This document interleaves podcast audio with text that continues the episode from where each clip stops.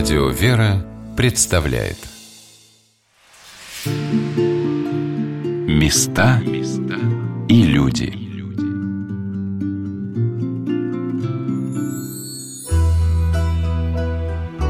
Вы помните историю Великой Отечественной войны? В 1943 году на Курской земле была организована оборона, которую уже не смогли прорвать никакие усилия фашистских войск.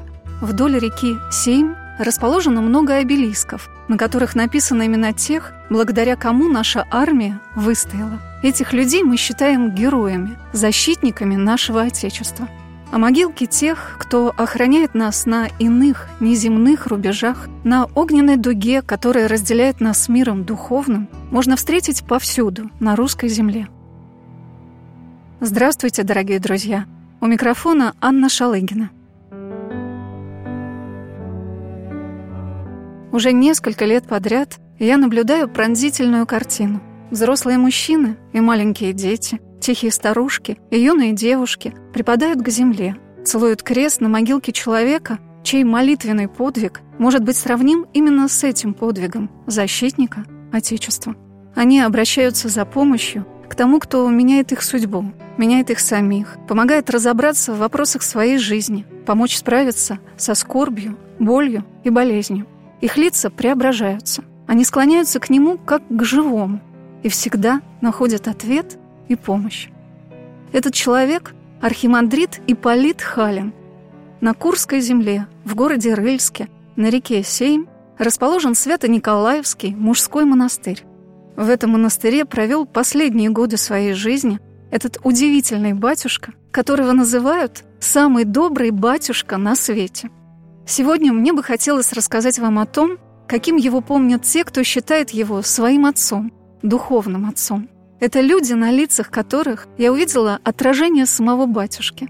Игуменя Елизавета Евдокимова, настоятельница Богородицкого жительного женского монастыря в городе Осташкове.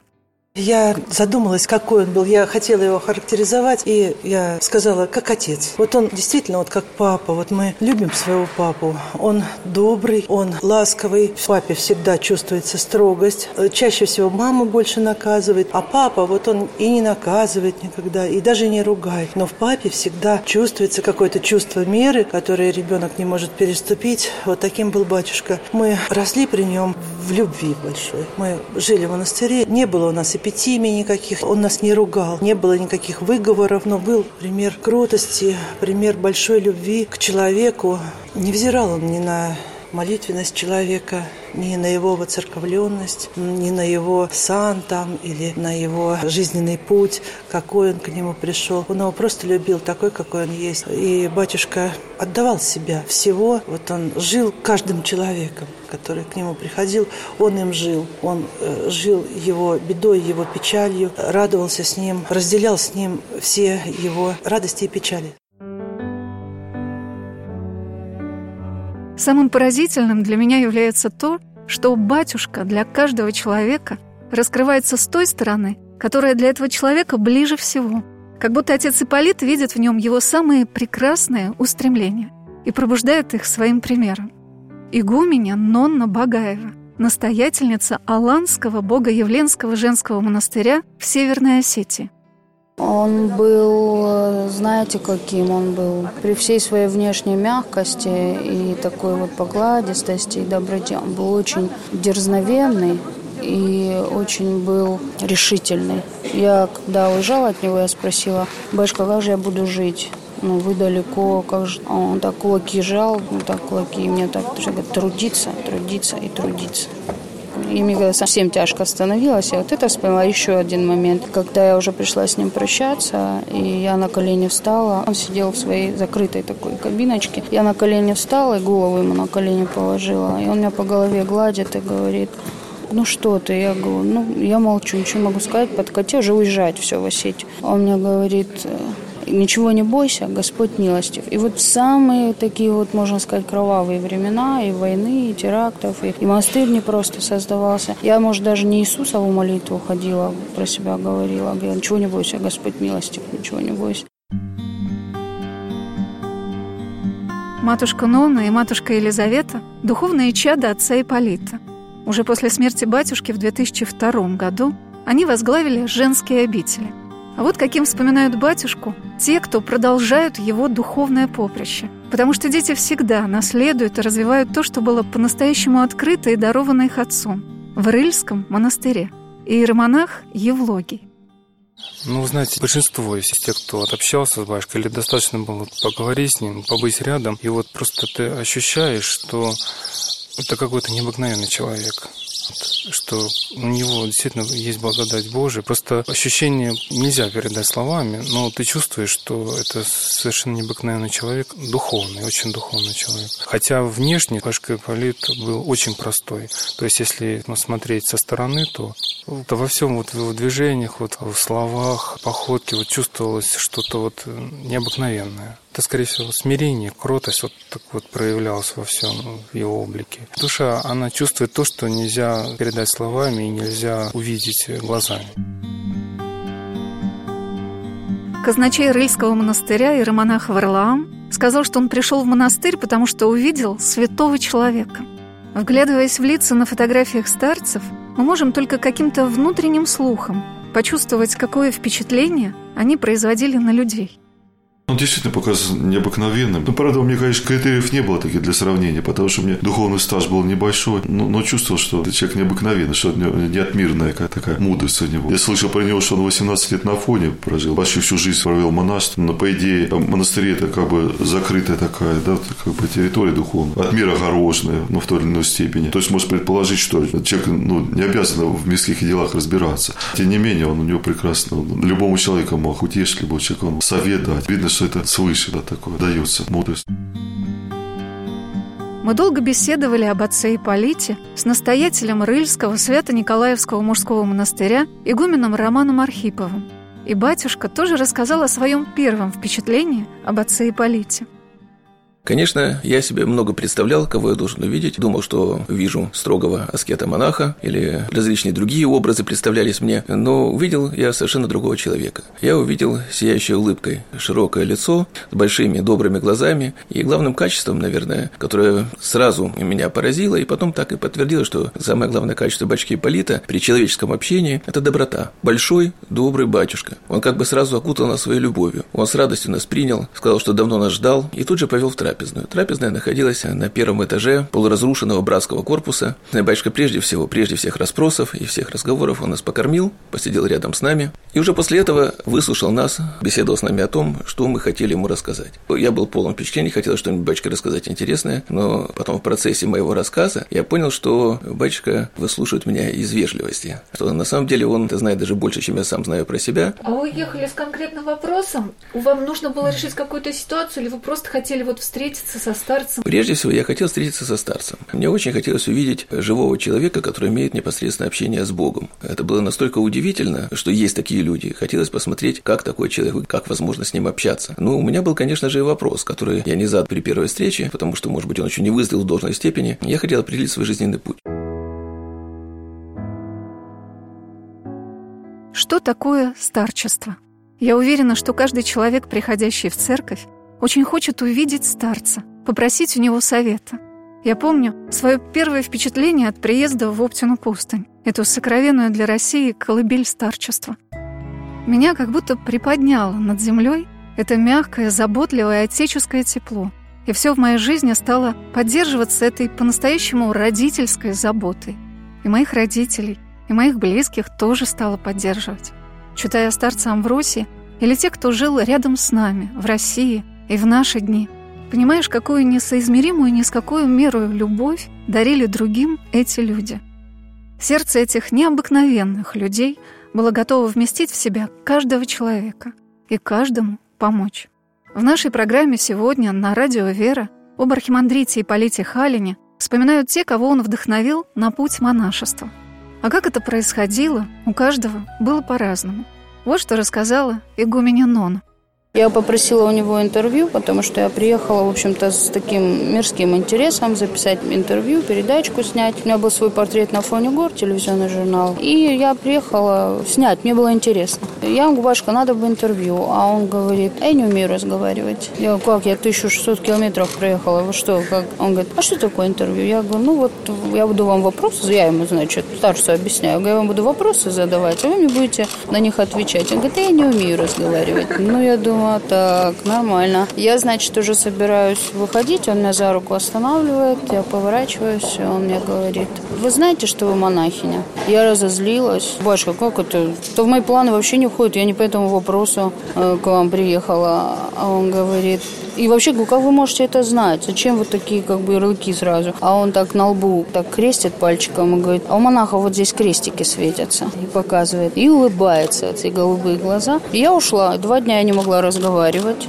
Сначала у меня была злость на него, потом еще потом начался, знаете, как в Евангелии написано, семя брошено, да, и что все, процесс пошел. Он меня тогда вместо трех дней оставил на месяц в монастырь, причем меня все жутко запугали, что уезжать нельзя, вообще помрешь, если без благословения. Я говорю, надо бежать, секта какая-то вообще, жуть просто. Потом, когда я окунулась в эту вот, знаете, такая простая жизнь души, когда трудишься, люди вокруг стараются в себе остались. культивировать добро. Жить, да. да. А потом уже через какое-то время время он сам меня благословил ехать и даже проводил. Он вышел, мне сказал, помни, здесь сиюминутная, а там вечность. И вот так я первый раз от него уехала. А когда приехала второй раз, он уже меня благословил иконой на монашество. Он меня спросил, ты решилась? Я сказала, что да. Но внутри я думала, что это будет не скоро, там когда-нибудь. Но он сказал вперед. А вот чем поделился с нами игумен Роман.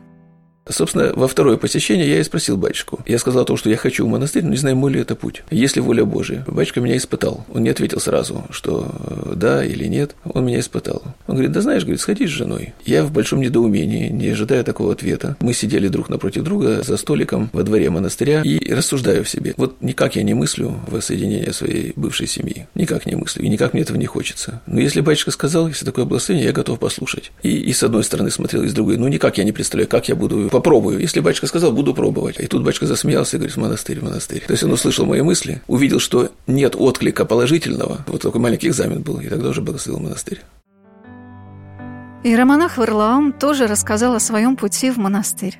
Правительский монастырь я услышал от отца Романа, от нашего будущего игумена. Мы с ним были прихожане одного храма. В Москве, в Донской монастырь, мы приезжали на службу. Отец Тихон, будущий епископ, Тихон Шевкунов, от своей проповеди говорил. Ну, мне очень нравился. И вот я с отцом Романом познакомился, и он мне посоветовал, что очень невредно было бы для души съездить в Рыск, со старцем пообщаться, потому что обычно к старцам тяжело очень попасть, к ним очереди большие, а тут как бы под открытым небом ходит батюшка. Ну, я тогда работал, и, в общем, я взял отпуск. Это было в 91 году году нас это нуждался ну, в помощи, ну, заодно поработать, как бы мне предложил. Я отпуск взял на месте, к батюшке приехал. Ну, это наше первое с ним знакомство получилось. Ну, а так получилось, что буквально как только меня батюшка встретил, он мне говорит, принимай монашество. Для меня это было неожиданно, но с другой стороны, так потом, может, батюшка всем так говорит, кто знает. Месяц проходит, ну, говорит, батюшка, вот отпуск мой заканчивается, надо ехать обратно. Батюшка мне снова так, принимай монашество. Но к тому времени книжки духовно читал и понимал, что устами старцев Господь говорит, воля Божья такая. Но я тогда уже более серьезно к его словам отнес. И батюшка попросил еще год для того, чтобы я мирские дела свои завершил. Чтобы, в конце концов, мои домашних настроить, они меня пустили на работе, чтобы меня уволили. Ну и таким-то образом через год он приехал. В 93 году здесь же был.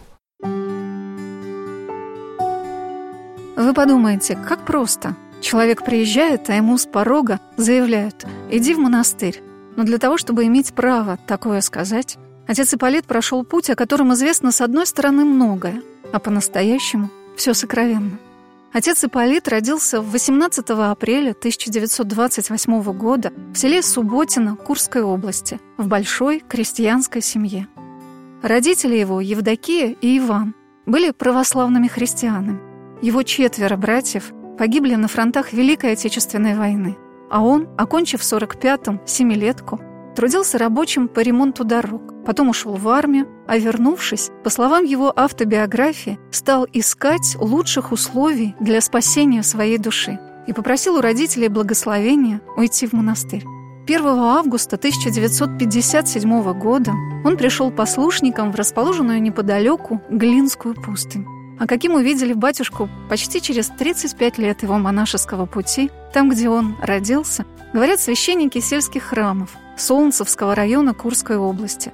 Настоятель храма Казанской иконы Божьей Матери села Субботина, иерей Дмитрий Дубовик и настоятель храма святителя Николая Чудотворца в селе Зуевка, протеерей Василий Жданов –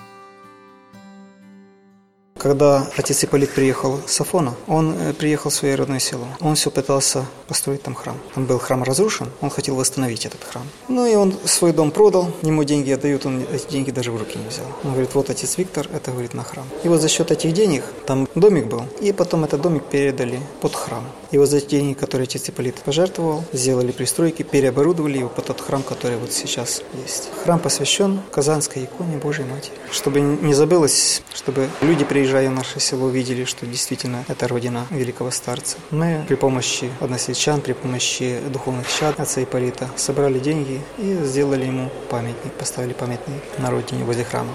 Надо же было все-таки, чтобы люди не забыли о нем, потому что действительно был старец э, благообразный, старец очень любвеобильный, общительный был батюшка. Всегда он ко всем находил подход, всегда умел утешить, успокоить. Простой, доступный, общительный, жизнерадостный, никогда не унывал. Он великий молитвенник, вот, наставник, молитвы такие сильные афонской закалки не только спасал себя, но и другим помогал обрести Христа. Очень добрый, любвеобильный. Во многом на становление монашеского пути оказывают влияние духовные наставники. Такими для отца Ипполита стали глинские старцы. В этой обители, которая в советские годы оставалась одним из немногих мест, где сохранялось преемственность старчества, отец Ипполит провел свои первые монашеские годы – Какая высота смирения и заботливого отеческого руководства стала для отца Ипполита примером его духовной жизни, сказал игумен Роман Архипов, настоятель Свято-Николаевского монастыря в Рыльске.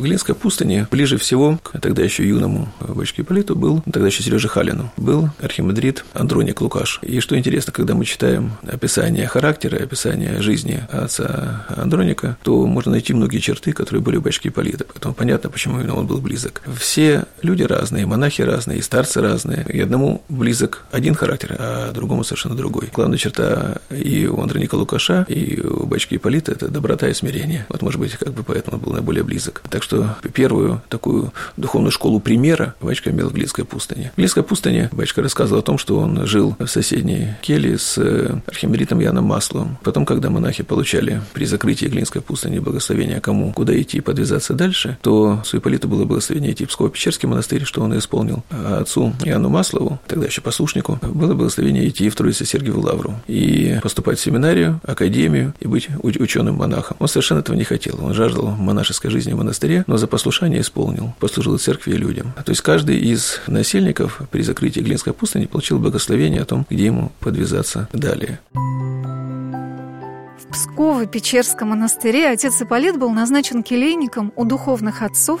пришедших с Валаама. И это стало для батюшки еще одной прекрасной школой монашеской жизни. Удивительно, как Господь проявляет заботу о людях, готовых вместить в себя подвиг старчества, посылая на пути подвижников, сохраняющих эту прекрасную традицию духовного делания. В Псково-Печерском монастыре батюшка Ипполит был назначен келейником к валаамским старцам, тем трем старцам, которые пришли из закрытого монастыря на Валааме через Финляндию, через Нововаламский монастырь. Они вернулись по собственному своему решению в Печоры, на родину. Это сиегумен Лука, симонах Николай и еросимонах Михаил Петкевич. Вот у этих трех старцев великих батюшка был келейником.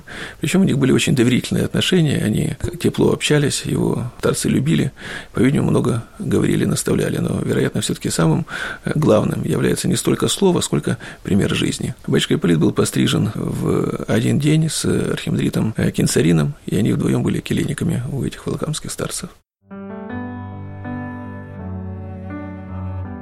В 1966 году отец Ипполит вместе с несколькими монахами Псково-Печерского монастыря был направлен для сохранения русского монашества в Свято-Пантелеймонов монастырь на Афоне – Поначалу к ним отнеслись настороженно.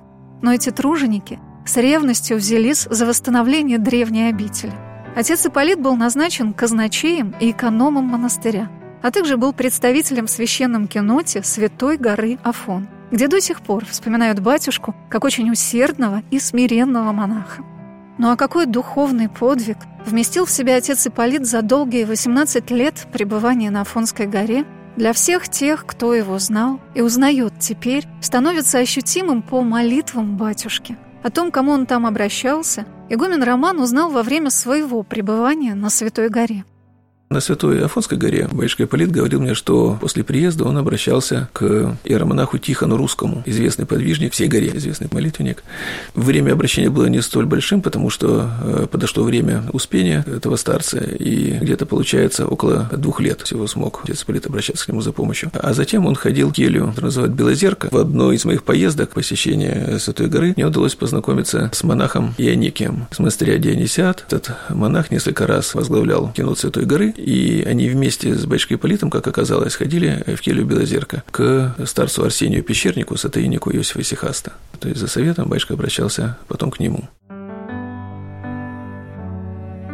Для каждого человека, узнающего об архимандрите Ипполите, становится близким тот или другой его фотографический снимок. Вот он в кругу осетинских паломников в Николаевском монастыре. Или вот с отцом Ионикием, с которым начали его восстанавливать, беседует у стен храма. Вот на лавочке, склоненной к бельчонку, а вот в кругу афонских монахов. Я почему-то сразу полюбила эти фотографии с Афона. Батюшка там еще не старенький, как в Рыльске, а в полной силе, и от людей еще себя как бы не прячет. Хотя весь облик удивительно тихий и кроткий. И слова игумена Романа чуть-чуть раскрывают, каким он там иногда был.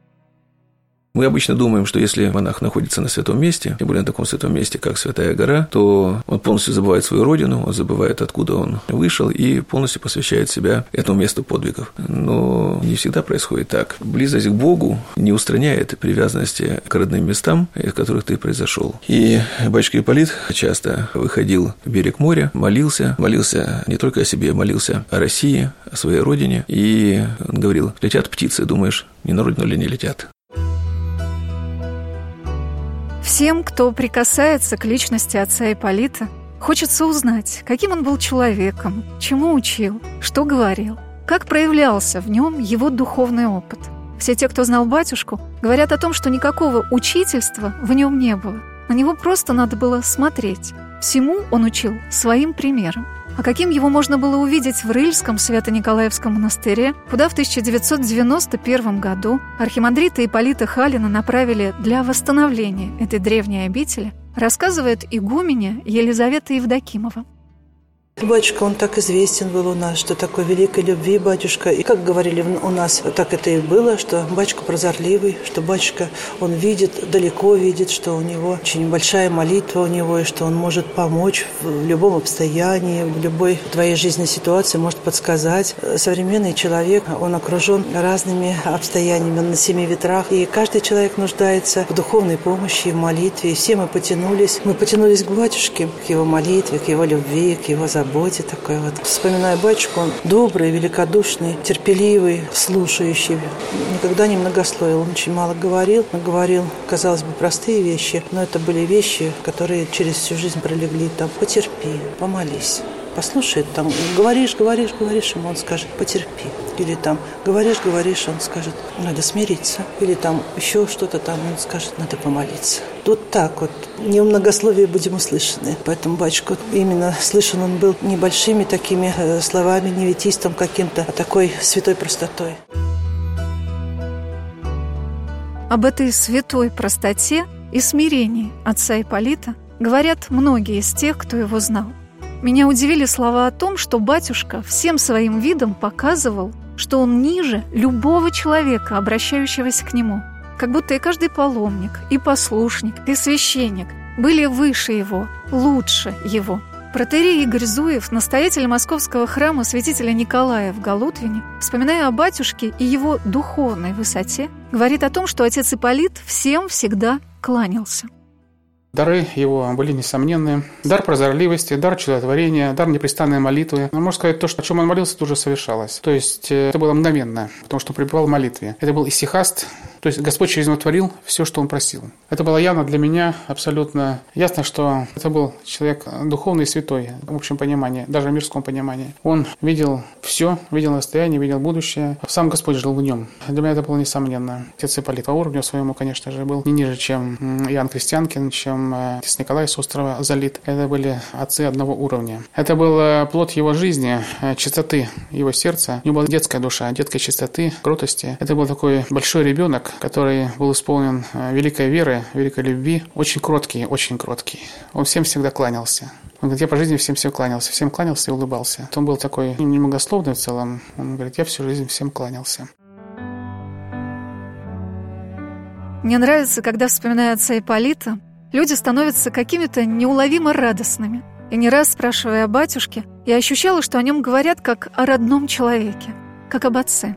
И романах Варлаам, казначей Рыльского монастыря, вспоминает – когда ехал в монастырь, я ожидал себе такого, ну, изможденного постом, такого худенького. Там.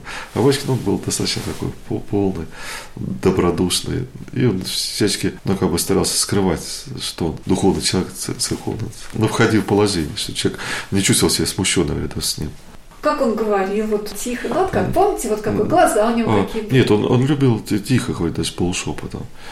И он был немногословный. Ну, все время он был такой веселый даже когда чувствуется, что он какие-то трудности испытывает, что, например, может, тяжелый разговор, грубо говоря, с человеком, который перед ним был, он умеет переключаться, что такая у него сила духа, что он редко себе позволял какие-то эмоции свои там, проявить. Ну, конечно, его, духов, его качества такие, как человека, его мудрость такая, что я ее считаю духовной практика. Воспитание прошел не по уставам, как полагается, а именно вот у него богатейший опыт такой монашеской жизни. Я считаю, что, то, что он на Афоне прожил 18 лет, с одной стороны, и причем он представлял свою духовную власть представителем Свято-Патерина русского монастыря, э, он общался с греками, духовно-политические вопросы решал. Мне кажется, он в этом еще такой богатый опыт получил, в общении с духовецом, с разным. И поэтому мудрость была такая, духовный начальник. Конечно, для всех тех, кто принял по благословению архимандрита Ипполита монашество, очень важным периодом его духовного пути является пребывание на горе Афон. Долгие 18 лет. Наверное, это так и останется тайной отца Ипполита. Какой свет и какая сила молитвы были открыты этому подвижнику наших лет кого сами монахи сравнивают с духовной глыбой, которую батюшка всячески скрывал от людей. Может быть, главное, что унаследовали рыльские монахи от отца Ипполита, это его скромность. Об этом сказал и насельник монастыря иеромонах Евлогий. Батюшка Ипполит был же на Афоне, его духовное становление там происходило. Мы и раньше, еще и из Глинской пустыни, из Печорского, но вот в основном на Афоне. Он очень мало рассказывал, очень скупо, а про свою внутреннюю жизнь он вообще ничего не рассказывал. Мы даже совершенно не знали, ну как, чувствовали, но батюшка ничего не рассказывал и очень был скрытный вот в этом смысле. Он даже вообще, когда кто-то его называл старцем, он так смущался, он говорил, что ну какой я старец. Поражает, насколько великим дарованием является смирение, которое священнику, который принимает тысячи паломников, а к архимандриту Ипполиту за советом и помощью приезжало иногда в выходные дни до десяти автобусов, не позволяло называть себя старцем. На многих фотографиях батюшка слегка склоняет голову, как будто он всегда стоит пред лицом Спасителя и каждую минуту возносит к нему свою молитву. Люди, приезжающие за помощью к старцу Ипполиту, обращались к нему самыми разными вопросами – Многие приезжали, конечно, просто спросить, советоваться с бабушкой о разных вопросах житейских, допустим, семейных каких-то, например, с квартирой проблемы там или еще что-то. И бабушка Ипполит давал ответы, порой совершенно непонятные людям, но на самом деле это был тот ответ, который нужен был человеку. Если он поступал по совету бабушки Ипполита, то все получалось хорошо. Если же нет, то чаще всего были большие проблемы. Многие именно люди почему обращались к нему именно с верой, что бабушка Ипполит именно даст ответ по воле Божией в любых случаях, абсолютно в любых ситуациях. Или там пропал человек, или что-то случилось. Много. Самые различные житейские проблемы и семейные всякие вопросы. Многие, кто остались потом послушниками, приезжали совершенно не с целью узнать о пути своем, а просто с кем-то. И вот просто поговорив с батюшкой, совершенно менялись. И сами не понимали, что происходит с ними. Потом еще хотелось приехать, потом приезжали и оставались многие. И вот так братство складывалось. Как принимал отец Ипполит паломников и чему учил своих духовных чад, рассказал иеромонах Варлаам – ну, у нас стандартно было так, они бывают в ночь, например, на субботу приезжают или рано утром. И вот начинается служба, они все на службу приходят, исповедуются, причащаются, а потом молебен на недужных. И потом батюшка принимает. Для, для него специально так называемый стасидию сделали, такой, такая как будочка такая, ну, в смысле, здесь стул, на котором он сидел, вот, и она огорожена так со всех сторон. Ну, и люди по одному подходят, ну, и вот, перед батюшкой, ну, и свои вопросы ему задают. Батюшка их выслушает, что-то им говорит, ну, и такая традиция была у него, что он икотков всякого взял. Ну, и говорят, что люди даже пытались истолковывать это Почему именно такого святого, например? Все какой смысл в этом находили? Как-то он вам передавал свой опыт духовный? Как-то явно такого не было, чтобы, чтобы например, батюшка какие-то беседы проводил. Оно все как-то это очень, очень так опосредованно. Через какие-то ситуации, через послушание, через такие вынужденные общения с людьми, например, там батюшка нам давал помощников таких непутевых, чтобы мы привыкали. Батюшка не любил так резко вмешиваться, например. Если человек, например, бесчинствует или что-то там тебя обижает или как-то угнетает, чтобы он взял, например, порядок навел. А он как-то нас готовил к тому, чтобы людей терпеть, это самое главное, чтобы мы могли любое общество пережить. И я как понимал, что это смысл есть в этом. Ну, по крайней мере, мы читали книжки, вот и про оптических монахов, про мучеников, которые там в ГУЛАГах были, что надо иметь в любых условиях существовать, чтобы нас такие трудности не могли из строя вывести. Идеал такой. Иногда старцев называют как бы источниками, водоемами чистой, святой воды, которой они наполняли души приходящих к ним людей. Что можно было почерпнуть у отца Ипполита, говорит настоятель Рыльского монастыря, игумен Роман Архипов.